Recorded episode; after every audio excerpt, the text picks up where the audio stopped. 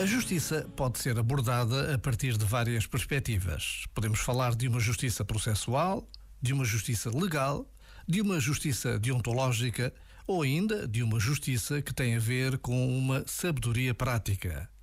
Mas há também o sentido de justiça, que se situa no plano de um fim último a atingir, tal como o filósofo francês Ricord o entende, o da aspiração a viver bem o ser justo é esse aspecto do ser bom, bom em relação ao outro.